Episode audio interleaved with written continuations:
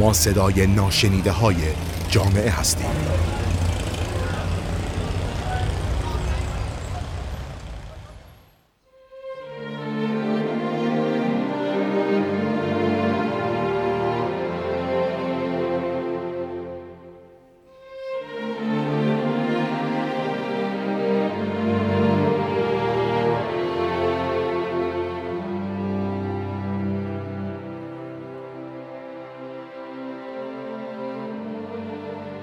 فرهاد نوایی هم جامعه شناس اینجا می‌خوام در مورد نقش مسئولیت گریزی شهروندان و پاسخگو بودن دولت در گسترش شیوع کرونا صحبت کنم. کرونا ویروسی که به جان جهان و جهان ایرانی افتاده. مرزها را از چین و سایر نقاط دنیا در نوردیده و به مسابه یک تهدید تمام ایار جهانی عمل می‌کنه. این ویروس به قول یکی از مقامات خوشذوق کشورمون ویروسی دموکراته. فقیر و غنی سیاستمدار و مردم عادی و یا کشور توسعه یافته یا توسعه نیافته نمی‌شناسه. با همه به صورت مساوی برخورد می‌کنه. یعنی عدالت منفی که نتیجه اون اندوه و استیصاله. از هر بخشی که در نظر بگیریم قربانی گرفته. اینجا نمی‌خوام درباره این ویروس یا راه های مقابله با اون از نظر بهداشتی و پزشکی صحبت کنم. چون اولا در تخصص من نیست و دوم که الان همه می‌دونیم که چه کارهایی باید بکنیم و چه کارهایی از دستمون بر نمیاد. اما با عنوان یه بحران اجتماعی مدیریت چنین مخاطره اهمیت زیادی داره. اینکه دولت و مردم در جایگاه خودشون چه کارهایی می‌تونن بکنن و چه کارهایی نباید بکنن. در حقیقت در مقطع کنونی یکی از سرفصل های مهم بررسی سیاست مهار شیوع این بیماریه. یعنی تا, تا زمانی که هنوز ما واکسن مناسبی برای مقابله با این ویروس نداریم مسئله مهم پیشگیری است اینجا مسئله مهم تعامل سیاست های دولت از یک طرف و پذیرش جامعه به عنوان یک کنش دست جمعی از سوی دیگره. بذارید با این مثال روشن کنم. در روابط بین و به طور دقیق نظری بازی های تئوری هست به نام شکار گوز یا معمای زندانی. که می‌تونه گسترش شیوع این بیماری در ایران رو توضیح بده و همچنین جلوگیری از شیوع این بیماری رو. شکار گوزن یه بازیه که تضاد میان امنیت و همکاری اجتماعی شهر میده. یکی از تئوریسین ها این نظریه رو اینگونه مطرح می‌کنه. دو تا شکارچی برای شکار گوزنی به جنگل میرن. هر یک از اونها می‌تونه به تنهایی در پی شکار گوز باشه. اما احتمال موفقیتش بسیار پایینه. همچنین اونا می‌تونن به تنهایی در پی شکار خرگوشی باشن. اما احتمال اون نیست کمه. چرا که شکار یک خرگوش توسط یک شکارچی باعث میشه شانس شکارچی دوم برای شکار خرگوش به شدت کاهش پیدا کنه. از طرف دیگه منافع حاصل از شکار گوز قاعدتا بسیار بیشتر از شکار یه خرگوشه که اونم احتمالش بسیار کمه. بنابراین بهترین گزینه ممکن همکاری دو شکارچیه که هر دو می‌تونن در این شکار سهیم بشن و از منافعش بهرمند بشن. اما این مسئله مستلزم صبر و تحمل زیاد همکاری هر دو و اعتماد اونها به یکدیگره. ممکنه ساعتها یا روزها طول بکشه که گوزنی به محل شکار برسه. بنابراین باید هر دو نفر از تحمل بالایی برخوردار باشن و اقوا نشن که با شکار یک خرگوش باعث فرار گوزن از محل شکار بشن. لذا رسیدن به این تفاهم و همکاری مستلزم اعتماد و دورنگری هر دو شکارچیه یعنی که به هدف والا اعتقاد داشته باشن همچنین شکار گوز مستلزم حسن نیت و خیرخواهیه. اما شکار خرگوش نشان دهنده خودخواهی شکارچیانه. تو این نظریه شکارچی باید از شکار کوچیک و اقوا کننده صرف نظر کنه تا بتونه به شکار بزرگتر دست پیدا کنه. اما عدم اعتماد به نیت یه فرد دیگه و ترس از شکار خرگوش توسط شکارچی دیگه باعث میشه که احتمال همکاری برای شکار گوز به شدت پایین بیاد. و شکارچیان دنبال این باشن که خود خرگوش شکار کنن و از خیلی شکار بزرگتر بگذرن. حالا این تئوری می‌تونه تبیین کننده سیاست های کنونی در رابطه با شیوع کرونا توسط جامعه و دولت در ایران باشه. اینجا ما یه ویروسی داریم که بسیار خطرناک و کشنده است. و جامعه با چنین بحرانی روبروست. واکنش اولیه جامعه ما برعکس جوامع غربی به این ویروس بسیار امیدوار کننده بود. معمولا برداشت ما از کشورهای توسعه یافته همواره اینه که اونا متمدن و با فرهنگند و چقدر این کشورها متمدنانه در قبال بحرانهای مختلف رفتار می‌کنن. واقعیتش همیشه یک خودتحقیری و خودزنی در مقابل این جوامع ما داریم. به قول معروف مرغ همسایه همیشه غازه.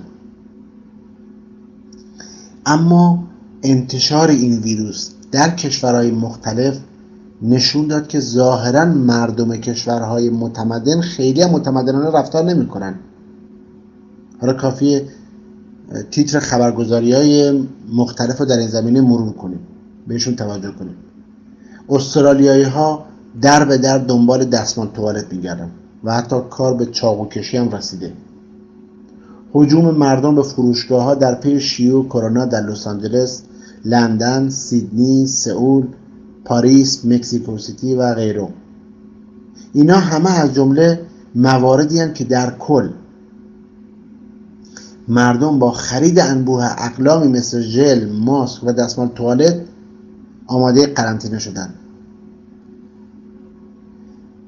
همین پدیده باعث شد تا این کشورها در حقیقت با یک در واقع پدیده جدیدی به نام خرید حراسی روبرو باشند یعنی خرید عمده و خودخواهانه بدون ملاحظه همشهریان و هموطنان از روی ترس و وحشت از کرونا.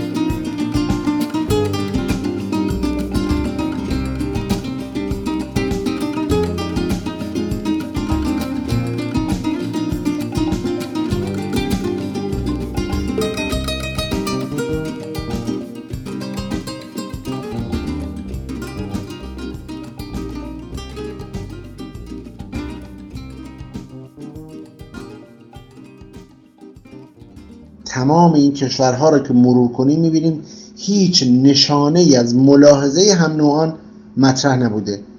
فرقی نداره تو کدوم کشورم زندگی کنن. در تمام این کشورها مردم فقط به فکر خود بودن.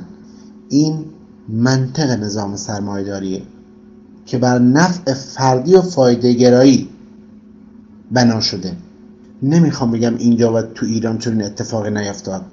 اما تو همین شرایط هم واکنش های مثبت بسیاری در کشور خودمون دیدیم. از خیرات ماسک و عفونی کننده تا صرف هزینه مراسم متوفای کرونا برای امور خیر. ضد عفونی کردن مکانهای عمومی ایستادن سر خیابون ها و دادن ماسک و دستکش به مردم. تا اون بانای لورستانی که نیمه های شب خود پردازا را ضد عفونی کرده. همه اینها نشان دهنده یک عنصر همیشگی در واکنش جامعه ایران به بحران است که هویت ایرانی تهدید می‌کنه. اینا استثنا هم نیستن تو موارد مشابه ما چون این واکنش های مشابهی هم داشتیم. مثلا زلزله سرپرزا یا سیل لورستان تو همه اینها واکنش مثبت و مشابه جامعه ایران نشون یک نجابت تاریخی بوده. نجابت و کنار هم بودنی که رنجی به درازای تاریخ هم نتونسته اونو از بین ببره یا حتی کمرنگ کنه. من فکر می‌کنم یه عنصری برای بقاست برای ابدیت یک هویت چیزی که ما به درازای تاریخمون دیدیم. یه راز و رمزی برای امید به آینده. این نشون دهنده سرمایه اجتماعی افقی است یعنی اعتماد مردم به مردم. برعکس اعتماد نبود اعتماد مردم به دولت که تحت عنوان سرمایه اجتماعی عمودی شناخته میشه. در حقیقت سرمایه اجتماعی افقی در ایران بسیار قویه. یعنی اعتماد مردم به مردم بالاست هوای همدیگه رو دارن و در مقابل سرمایه اجتماعی عمودی بسیار ضعیفه. مردم به دستورات حکومت و دولت اساسا توجهی ندارن. اما واقعیتش اینه که این واکنش ها اصلا کافی نیست. و این به خاطر نوع بحران است که ما باش روبرو هستیم. یعنی بحران کرونا از اونایی است که اکثریت هم اگر رعایت کنن و درصد کمی مطابق مدل اون شکارچی گوز مبتنی بر خودخواهی شخصی رفتار کنن رفتار مثبت جمعی هم شکست می‌خوره. چون باعث گسترش ویروس به همه افراد میشه.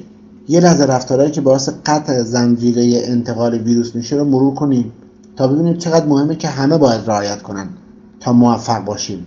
ضمن لزوم رعایت اصول بهداشت فردی رعایت فاصله اجتماعی هم خیلی مهمه. چون ممکنه کسی این ویروس رو بدون علائم ظاهری داشته باشه ولی به کسی دیگه انتقالش بده. این ویروس در مورد یه فرد سالم و جوان می‌تونه تاثیرات به مراتب ضعیفتری نسبت به فرد مسن داشته باشه. ویروس می‌تونه تا مدتها روی سطوح مختلف باقی بمونه. از طریق عدسه و سرفه انتقال پیدا می‌کنه. پس می‌بینیم که چقدر مهمه که همه رعایت کنن و اینکه بخش عظیمی از جامعه هم رعایت کنن کافی نیست. حالا تو این وضعیت همون هم دیدیم در حالی که شهرهای شمالی تو وضعیت قرمز بودن یه عده‌ای به تعبیر خودشون فاتحانه مسیر کندوان باز کردن و رای شهرهای شمالی شدن. تا مسئولیت ناپذیری و خودخواهی خودشون رو نشون بدن. 9 میلیون نفر تو همین وضعیت به گواه آمارهای رسمی سفر نوروزی رفتن. وضعیت وقتی ترسناک میشه که توجه کنیم. از این تعداد 200 هزار نفر متعلق با شهروندان قومی بود که کانون اصلی شیوع ویروس کرونا تلقی میشه. و اینکه مسافرت ها به سمت شهرها و استانهایی بوده که کمتر آلوده بودن. یعنی حرکت غیر مسئولانه و خودخواهانه به سمت گسترش شیوع ویروس به سراسر کشور. البته شاید نباید این بخش از جامعه هم زیاد مقصر بدونیم و سرزنشون کنیم.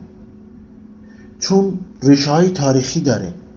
این توی ناخداگاه جمعی ما ایرانیان نهفته است.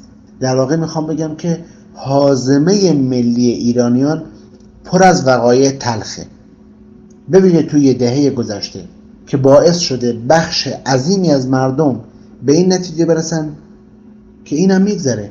اتفاقاتی مثل تحولات 88 دی 96 آبان 98 حادثه شلیک به هواپیمای اوکراینی سیل لورستان زلزله سرپل تا تحریم و فشار اقتصادی و آمارهای وحشتناک مربوط به فقر و تورم بیکاری اینها رو کنار هم بگذاریم. خیلی طبیعه که یه ویروس با قدرت کشندگی حتی چند هزار نفرم نمی‌تونه یه روح خسته و درمانده جمعی رو مجاب کنه که اونو جدی بگیره. تو این وضعیت روی کرد دولت هم در کنار شهروندان غیر مسئول و نادیده انگار قرار گرفته و به نوع اونو تقویت کرده. یعنی دولت اساسا فاقد یه سیاست منسجم و واحدی بوده. از یه طرف اومده بر عادی سازی مسئله سهر گذاشته ادارات و سازمان ها رو تعطیل نکرد و از طرف دیگه هم به توصیه و نصیحت مبتنی بر رعایت اصول بهداشتی و ماندن در خانه اکتفا کرد.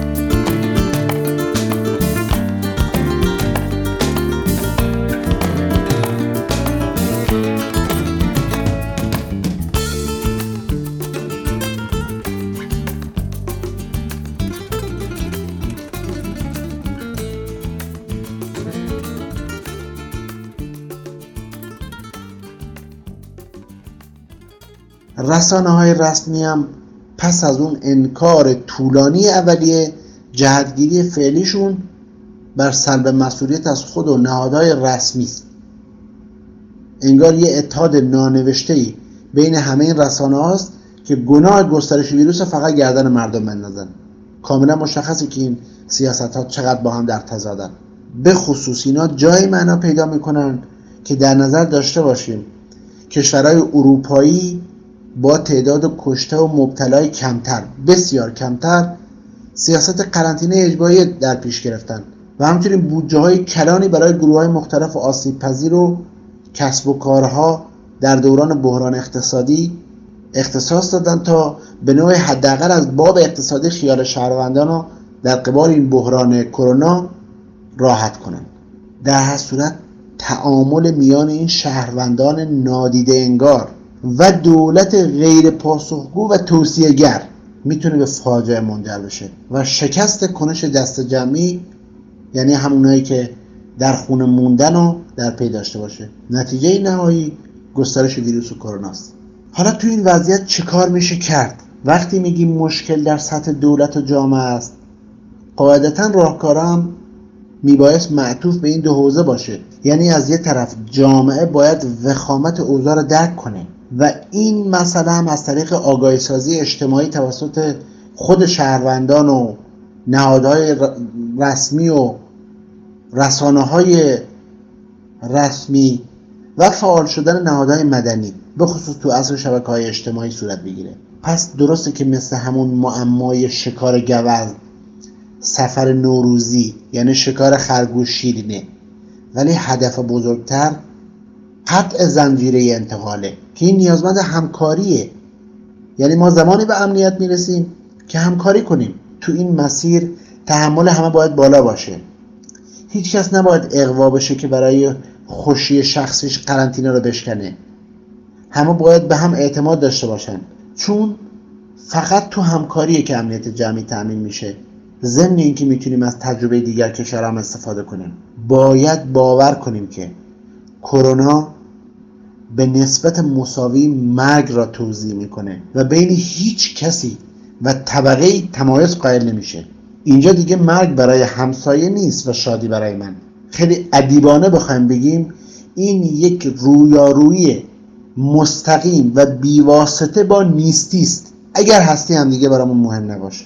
تو سطح دولت یگانهای ارتش با ترکیبی از متخصصان پزشکی قوانین رو باید به صورت اجباری تو جاده ها پیاده کنن. واقعیتش اینه که هیچ گریزی از سیاست قاطعانه نیست. دولت به عنوان نهاد اولیه رویارویی با این ویروس میبایست سیاست نصیحت و توصیه را کنار بگذاره. اساسا ناخداگاه ایرانی مبتنی بر تضاد دولت ملته. سرمایه اجتماعی عمودی در ایران بسیار ضعیفه. ملت ایران در طول تاریخ اعتقاد داشته که فقط ازش انتظار حرف شنوی و مسئولیت پذیری میره و حق و حقوق براش قائل نبودن.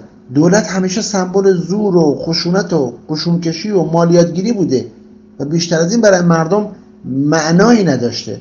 بنابراین اینکه فکر کنیم با توصیه میشه مردم را وادار به امری حتی مثبت کرد حداقل به روایت تاریخ تفکر بیهوده درسته که شبکه های اجتماعی تحول عظیمی در آگاهی افراد ایجاد کردن این هم درسته که بخش قابل توجهی به سیاست ماندن در خانه احترام گذاشتن. اما ظاهرا برای بخش مهمی از جامعه ایران ملک ایران چوب استبداد می‌خواهد هنوز.